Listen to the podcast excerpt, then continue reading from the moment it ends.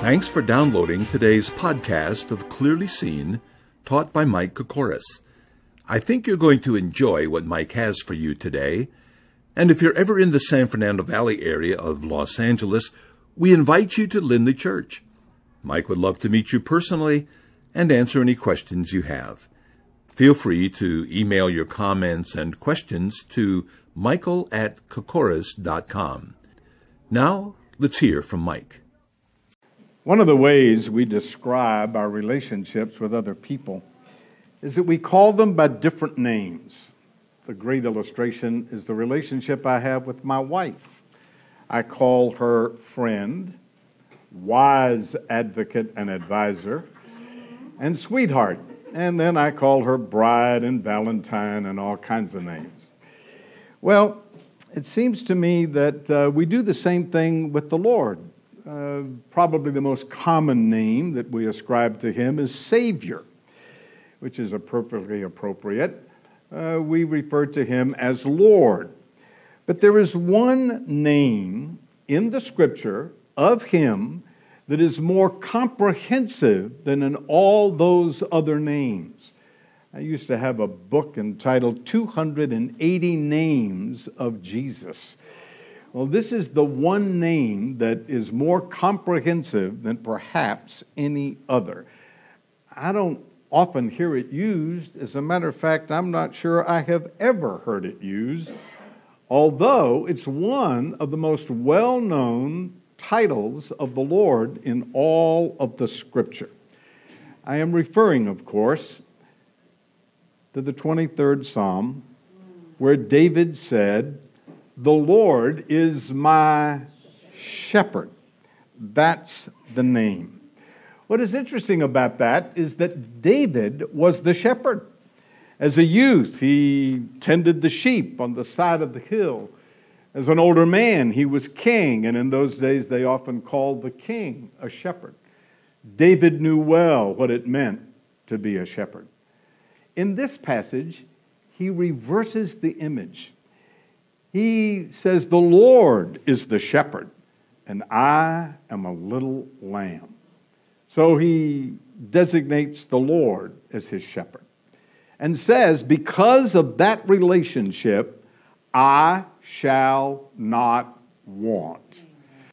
Wow. Whatever does that mean? Well, in order to answer that question, I'd like to invite your attention to Psalm 23.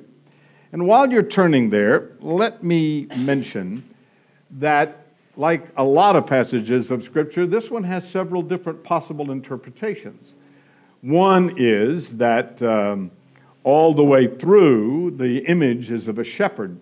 Some say that halfway through, the image changes to shepherd and host. And there are actually some who want to chop it up into three pieces and say that it is shepherd, it is host, and it is God. I personally have looked at this passage for many years. It's one of my favorite in all of the scripture. And I think that the concept of shepherd is followed through all six verses, as I will show in a minute. But I think this psalm is interesting because it's one of the most well known passages in the Bible, and yet I've spoken on it literally hundreds of times in various places, and people will come up to me and say, I never understood it. I didn't understand all the things that you explained in it. I think that this not only is misunderstood, I think sometimes this passage just flat out get misapplied, which reminds me of the little girl who was being disciplined. And her family, in order to punish her, made her sit in the corner. And at dinner time, they put up a little table and she had to sit all by herself. And, and then the parents said, Don't forget to pray. And the little girl bowed her head and said, I thank you have prepared a table before me in the presence of my enemies. That's not exactly what this passage is about. But what is it about? When David says, I shall not want, what is he talking about? What is included? Well, let's look at the passage. You know it. Some of you have it memorized, I don't doubt. The Lord is my shepherd, I shall not want. He makes me to lie down in green pastures. He restores my soul. Uh, he leads me in the paths of righteousness for his name's sake. Yea, though I walk through the valley of the shadow of death, I will fear no evil, for you are with me. Your rod and your staff, they comfort me. You prepare a table before me in the presence of my enemies. You anoint my head with oil, my cup runs over. Surely goodness and mercy shall follow me all the days of my life, and I will dwell in the house of the Lord forever. What is he saying? I think the whole psalm is summed up in that first verse. Since the Lord is my shepherd, I shall not want. And the rest of the psalm spells out what God supplies so that he can say, I shall not want. Now, what are the specifics? Well, the first thing I would say is that he talks about his physical need. Look at verse 2. He makes me to lie down in green pastures. He leads me beside still waters. Now, think for just a second. You're a lamb, a small sheep. What would green pasture and water be to you? Your physical need.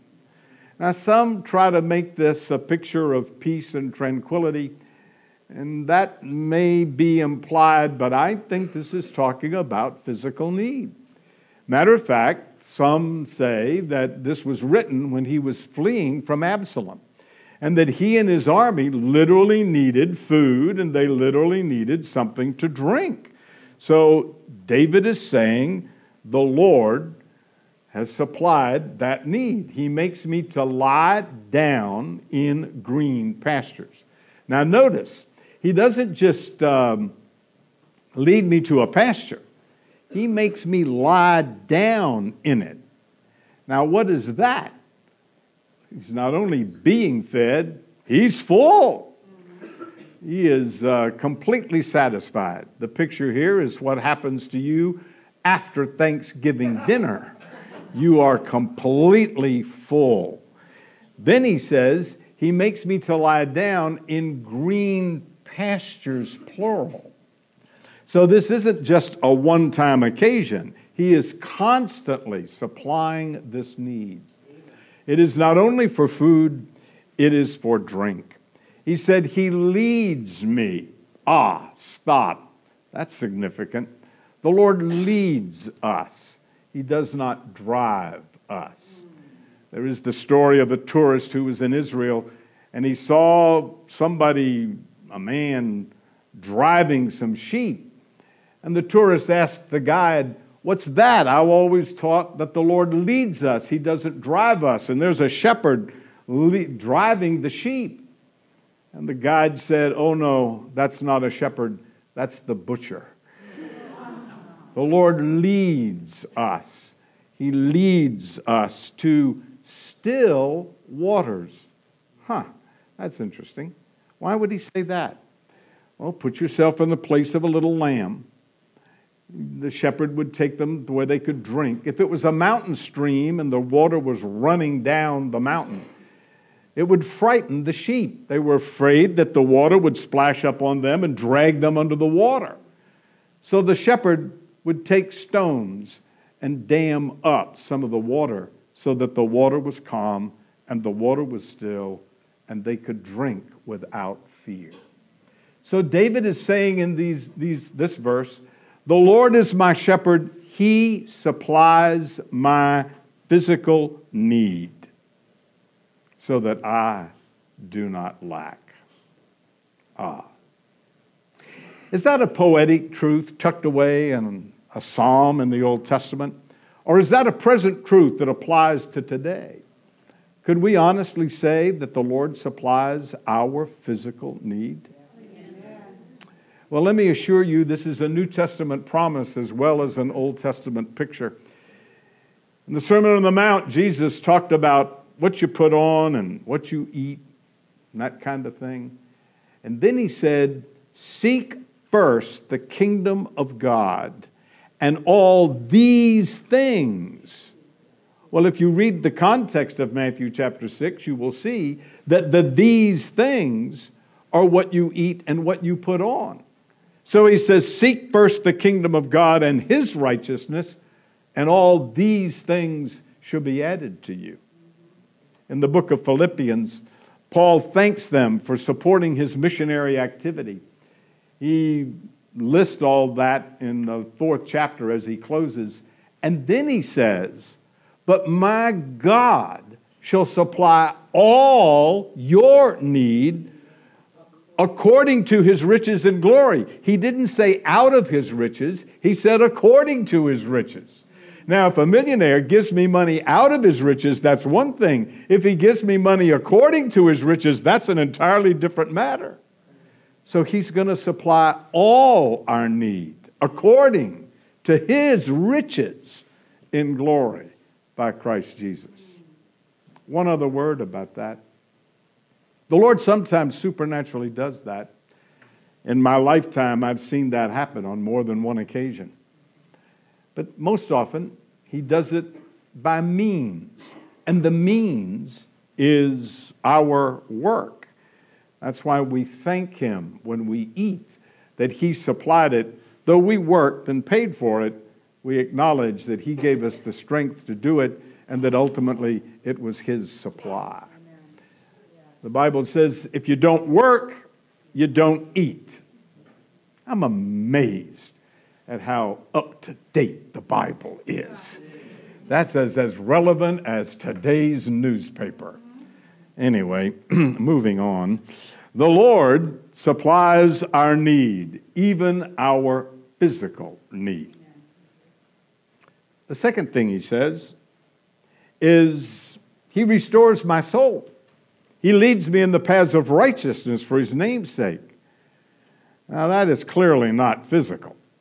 He has clearly moved on to a second category. This can only be called spiritual. He restores my soul.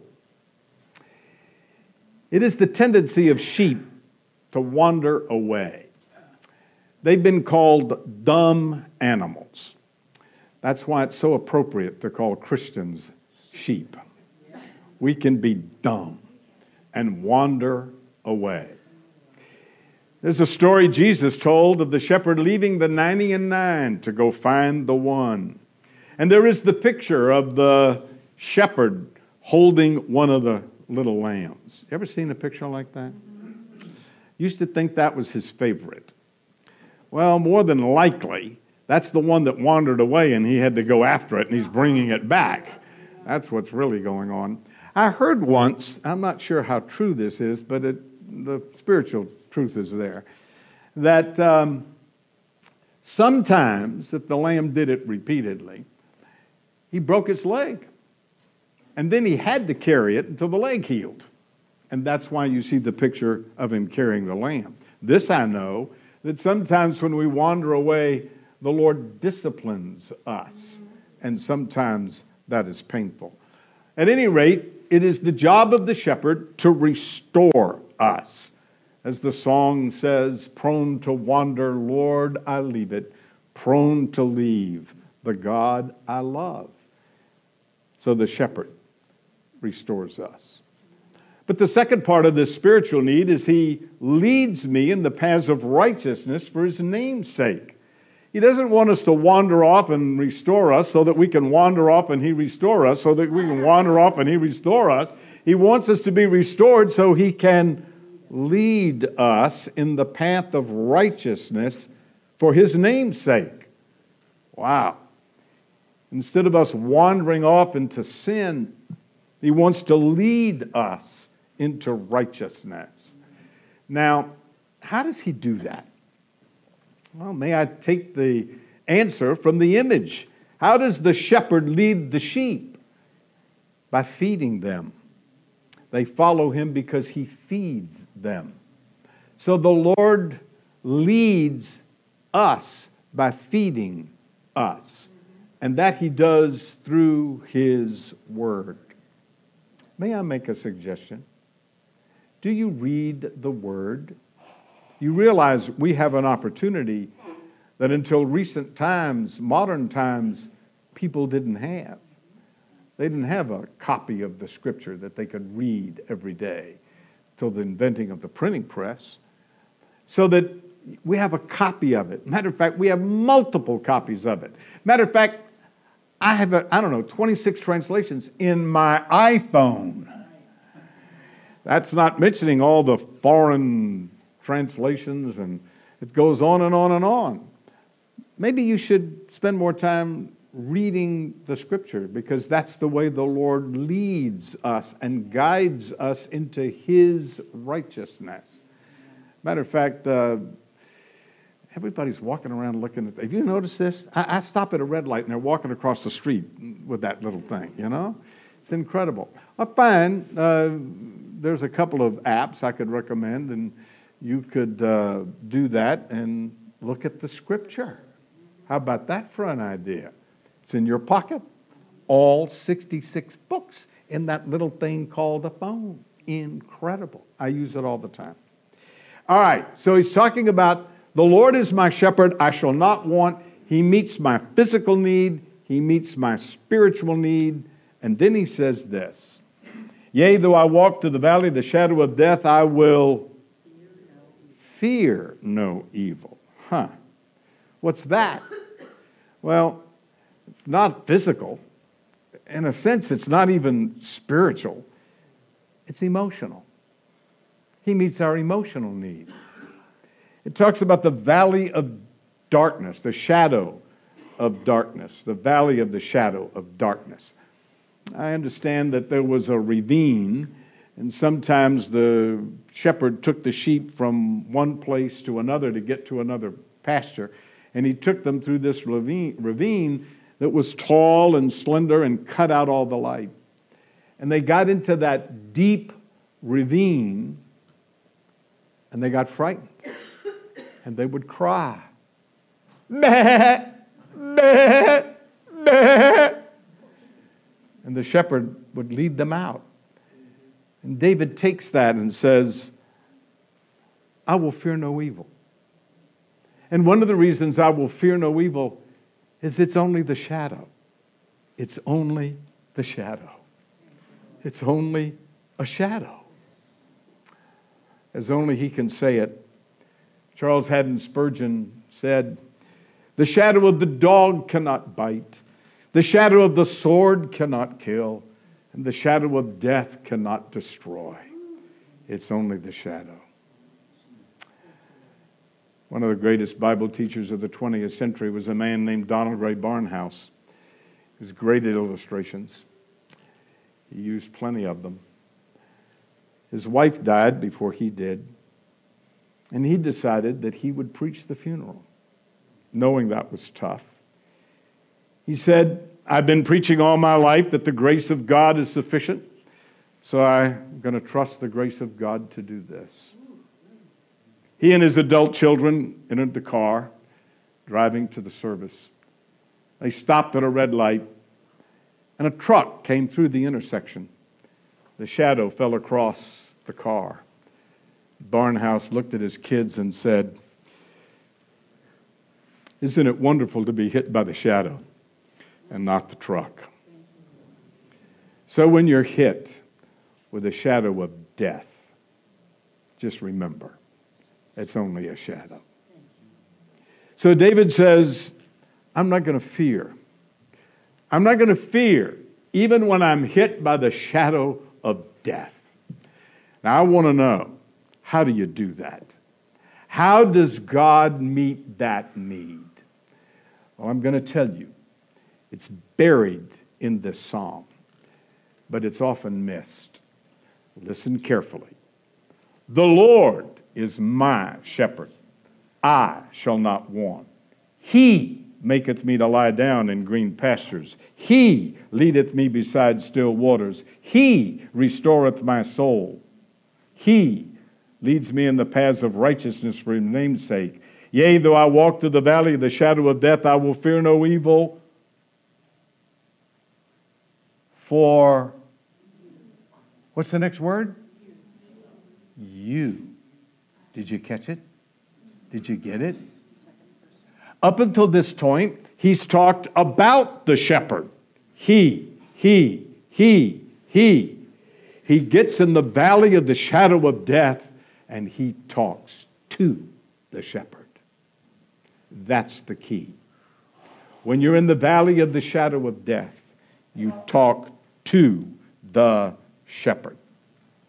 So, he then says, and you will be with me. Wow. I will fear no evil, for you are with me. So, through prayer, we can be assured of the presence of God in our valley of the shadow of death. That's a New Testament promise as well. In the Great Commission, he said, And lo, I am with you always, even to the end of the age. In Hebrews 13 5, he said he would never leave us nor forsake us. His presence is with us. And we can be assured of that in the valley of the shadow of death as we talk to him. Then he says, His rod and his staff, they comfort me. So instead of fear, there is comfort. He comforts me. As a lamb, I look up at the shepherd and I see that rod and that staff, and I am comforted. How does that work?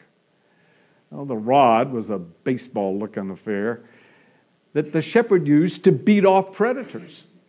And the staff is that familiar hooked staff that we're familiar with, that he used to uh, pull off a wolf, maybe. Or if the little lamb was about to go over a precipice, he could hook it around the neck and pull it back. In other words, these were the tools, the instruments the shepherd used to protect the sheep. So he says, I will fear no evil because when I look at the shepherd, I'm aware that he has the tools to protect me. He has the power to protect me. And then he says, You, addressing the Lord, Prepare a table before me in the presence of my enemies. Now, what is the point of a table? It is it not the picture of tranquility and fellowship? So he's addressing the Lord and he's talking about his relationship with the Lord.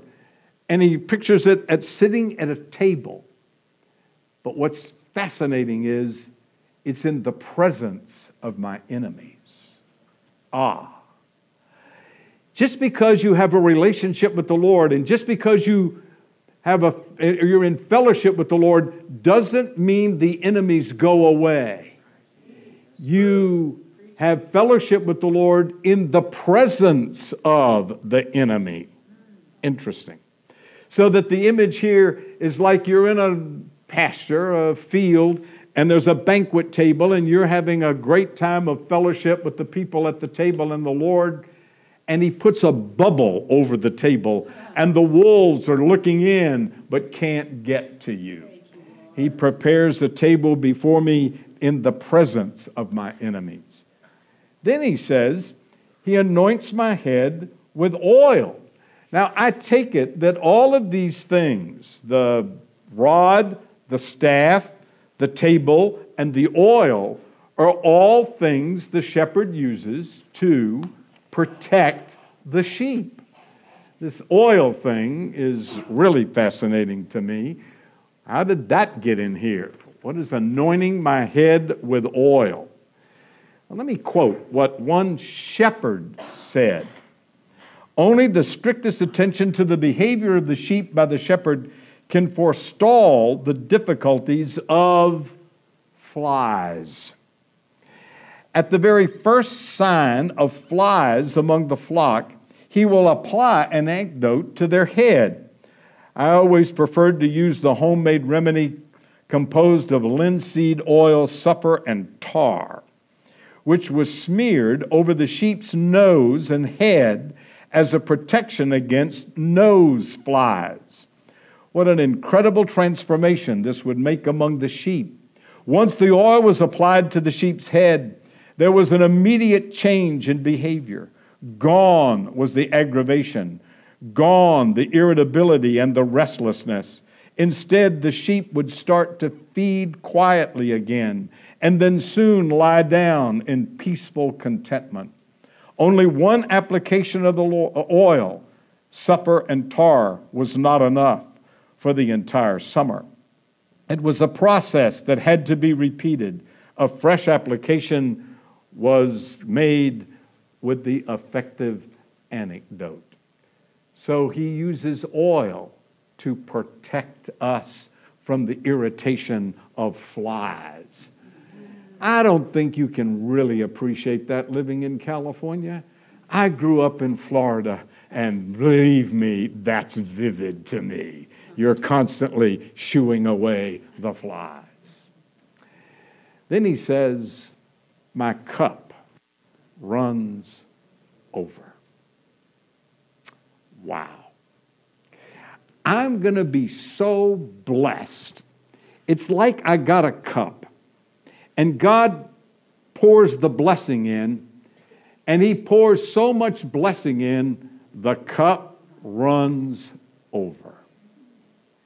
I know a lady who personalized her license plate. It reads M C R O. And the first time I saw it, I said, What in the world does that mean? And she said, My cup runs over. You can see that license plate in the parking lot it's on the card that belongs to my wife. My cup runs over. Ah. He says, Surely goodness and mercy shall follow me all the days of my life. Wow. Goodness and mercy. That's what the cup is full of. Is going to follow me all the days of my life. So this isn't just a crisis experience and a one time event. I'm going to have it all the days of my life. I heard a preacher once suggest that these were the sheep dogs of the flock and that they were constantly keeping the sheep in line. Goodness and mercy shall pursue me all the days of my life. Is that your experience? You experience that daily? The Lord blessing you with his goodness and mercy. Tim was a little five year old boy that his mother very much loved, and being a worrier, she was concerned about him walking to school when he started kindergarten. She walked with him to school the first couple of days. But when he came home one day, he told his mother that he did not want her walking him to school every day. He wanted to be like the big boys. He protested loudly. So she had an idea of how to handle it. She asked a neighbor, Mrs. Goodness, if she would follow her son to school at a distance behind him, but so far that he would not likely see it, but close enough to watch him. She said she would agree. She said, matter of fact, she and her toddler had to get up every morning at that time anyway, and it would be good for them to take uh, a walk.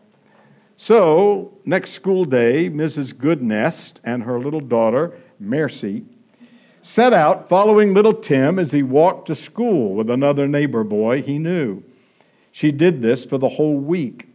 As the boys walked and chatted, kicking stones and twigs, one of the little friends of Timmy noticed that the same lady was following them and she did it every day that week. Finally, he said to Tim, Have you noticed that lady following us all week? Do you know her? Tim nonchalantly replied, Yeah, I know who she is. Little Wren said, Well, who is she? Well, that's Shirley Goodness and her daughter, Mercy. Tim said um, uh, to her friend, his friend said, Well, who the heck is she? And what is she doing following us? And Tim says, Well, every night my mother makes me say the 23rd Psalm and my prayers because she worries about me so much. And in it, the prayer, the psalmist says, Surely goodness and mercy shall follow me all the days of my life. so I guess I just have to get used to it. ah. Let me tell you from experience if the Lord is your shepherd, you're just going to have to get used to it. Goodness and mercy is going to follow you all the days of your life. Now, so far I've mentioned physical need, spiritual need, emotional need. There's one more. Look at the last part of the last verse. And I will dwell in the house of the Lord forever. Now, this is a, a real interesting phrase, and it has several possible meanings. Uh, for one thing, uh, the word dwell is same as restore, back up in verse 2, uh, or verse 3, I should say. And some say that what David is saying, I, am going to be restored to the tabernacle. Uh, if this is written while he was running from Absalom, that may be the case. Another possibility is he's saying, I will dwell in the house of the Lord, meaning not literally, but perhaps figuratively, in that I will dwell in the presence of the Lord. Uh, however, the thing that impresses me is he says, forever. And that seems to me to carry it beyond a lifetime. It seems to me he's saying that God is going to meet my eternal need. Ah, the Lord is my shepherd. I shall not want. He is going to meet my physical, spiritual, emotional, and eternal need. Now, how does he do that? Well, the psalm doesn't tell us. That's the end of the psalm. Well, how does he do it? The New Testament tells us Jesus said that he was the good shepherd and he laid down his life for the sheep. In the Old Testament, the sheep laid down their life for the shepherd. In the New Testament, the shepherd lays down his life for the sheep. Most of you have heard me say this over and over again. It bears repeating. Perhaps some haven't. The Bible teaches we're sinners. The Bible teaches there's a penalty for that. It clearly states the wages of sin is death. The soul that sinneth, it shall die. That means separation from God. And then it gives us the good news Jesus Christ, the good shepherd, if you will, died in our place to pay for our sin. The penalty is death. Jesus died. Did you get it? The penalty is $500. Jesus paid. The penalty is $5,000. Jesus paid. The penalty is $5 million. Jesus paid. The penalty is $5 billion. Jesus paid. The penalty is a figure beyond our imagination in the trillions and beyond. And Jesus paid. Whatever the penalty, Jesus paid. So I can be given a gift. He paid for it. I get it freely.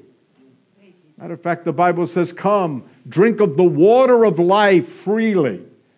We are justified freely. And all those verses in Revelation and Romans means without cost. It's a gift. It's a gift. And all you have to do is be willing to receive it, which is done by trusting in Jesus Christ. So you come as a helpless, disobedient little lamb. And you say, I have sinned, but I believe that Jesus paid for my sin and arose from the dead, and I trust in Jesus for the gift of eternal life. And then you can say, on the assurance of God's word, that you got it. In case you want the verse, it's the other most famous verse in all of the Bible. God so loved the world that he gave his only begotten Son, that whosoever believes in him should not perish, but have everlasting life. You put John 3:16 right next to Psalm 23 verse 6 and you got it. It's by grace through faith in Jesus Christ that we can say, I will dwell in the house of the Lord forever. I'm at the end of the passage, but I'm not done. Do you understand the passage? You got it? Have you ever understood it like that before? I must confess, I knew the passage for years until I had someone crack it open for me like I cracked it open for you. Here's what I don't want you to ever forget. If the Lord is your shepherd, he will meet your physical, spiritual, emotional, and eternal need. I said I'm at the end of the passage, but I'm not done. Because I want to talk about this for a minute. I read a piece some time ago that I think really puts this in perspective. It says, Beneath the burning skies and the clear starry night of Palestine, there grows up between the shepherd and his flock a union of attraction and tenderness. It is the country where, at any moment, the sheep are liable to be swept away by some mountain torrent, or carried off by some robbers, or torn by wolves. At any moment, their protector may have to save them by, from personal hazard. It is the country, too, we may add, of long, scorching summer days and intense, parsing drought, when the fresh plants and the living streams are beyond all price, and the shepherd's care and skill must be taxed to provide for his flock. And thus, there grows up between the man and the dumb creatures he protects a kind of friendship. Along in the vast solaces, with no human being near, the shepherd and the sheep feel a life in common. Differences disappear. The vast integral between the man and the beast, the single point of union is felt strongly. One is the love of the protector, the other, the love of the grateful life. And so, between the lives so distant, there is woven by night and day, by summer suns and winter frost, a living network of sympathy.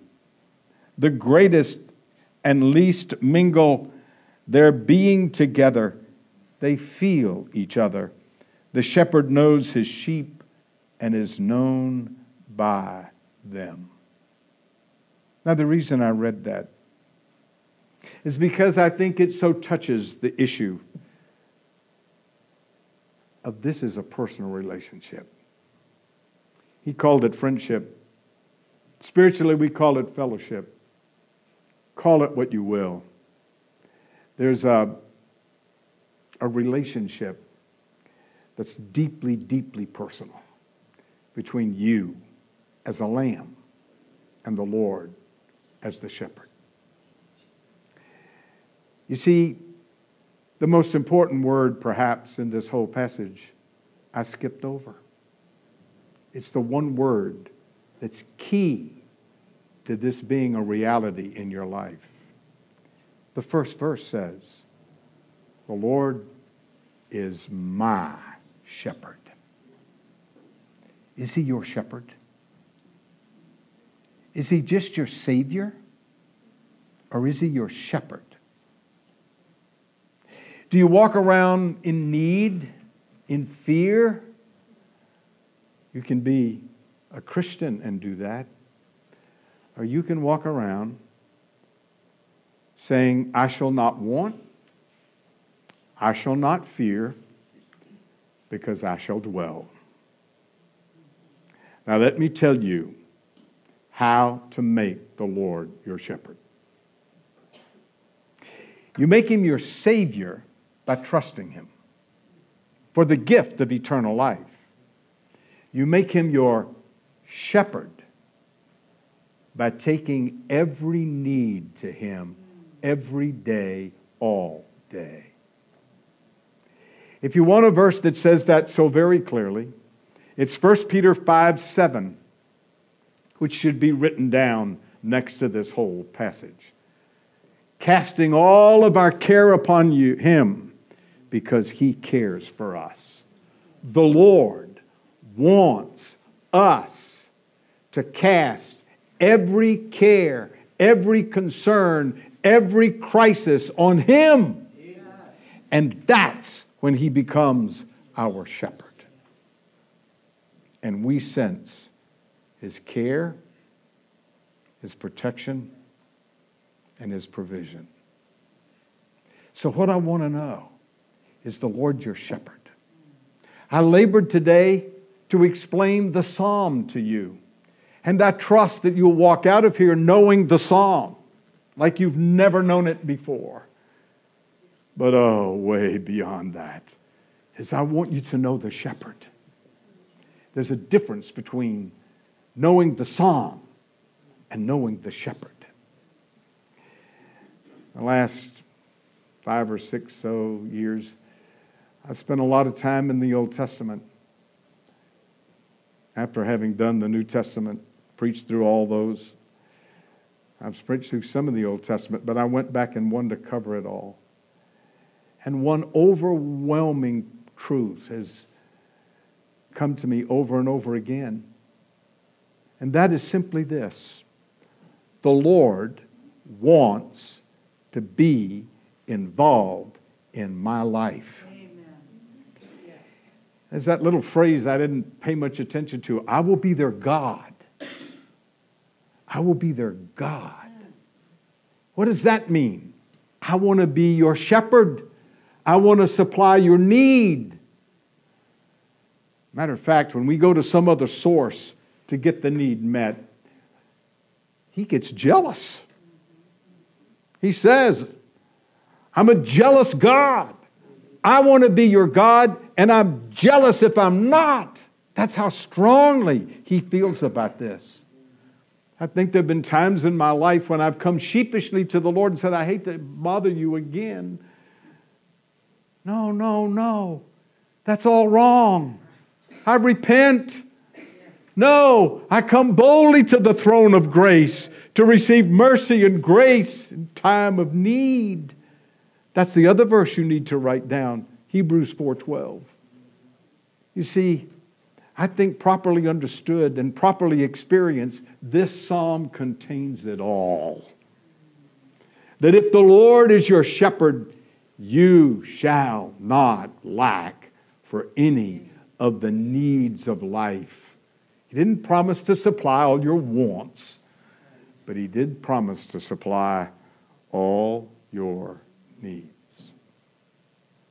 Is the Lord your shepherd? Do you know him as a shepherd or just as a savior? Years ago, I heard a story. I don't recall if it was a true story or not, but it so illustrates the point, I can't resist repeating it. According to the story, there was a pastor who had been the pastor of a church for many years 25, as I recall. And it was time for him to retire. He was an old man. And the congregation was so grateful for his many years of ministry that they decided to have a celebration. And they brought in people to speak and uh, singers to sing. And at one point during the celebration, a man got up with a marvelous voice and he sang the 23rd Psalm because they knew it was the pastor's favorite passage of Scripture. It was incredibly done. gifted voice. It was so well done that when he got done, the people stood and applauded. And after all the rituals and ceremonies and thanks and praise, they asked the shepherd if he would say a few words. He was overtaken by the whole event. He didn't want it, really. He got up, thanked them, and then he said this. Let me close with my favorite passage of Scripture. The Lord is my shepherd.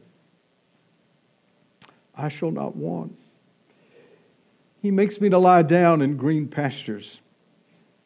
He leads me beside still waters. He restores my soul. He leads me in the paths of righteousness for his name's sake. Yea, though I walk through the valley of the shadow of death, I will fear no evil, for you are with me. Your rod and your staff, they comfort me. You prepare a table before me in the presence of my enemies. You anoint my head with oil. My cup runs over. Surely goodness and mercy shall follow me all the days of my life. And I will dwell in the house of the Lord forever. There was no applause. No one stood. Just sort of a sober silence fell over the crowd. A visitor didn't understand. And he turned to a member of the church and he said, I don't get it. The singer sang those very words, and they stood and applauded, and that old man gets up and rattles them off, and some of them are even crying. What happened? The church member said, Oh, you don't understand. The singer knows the 23rd Psalm, the pastor knows the shepherd.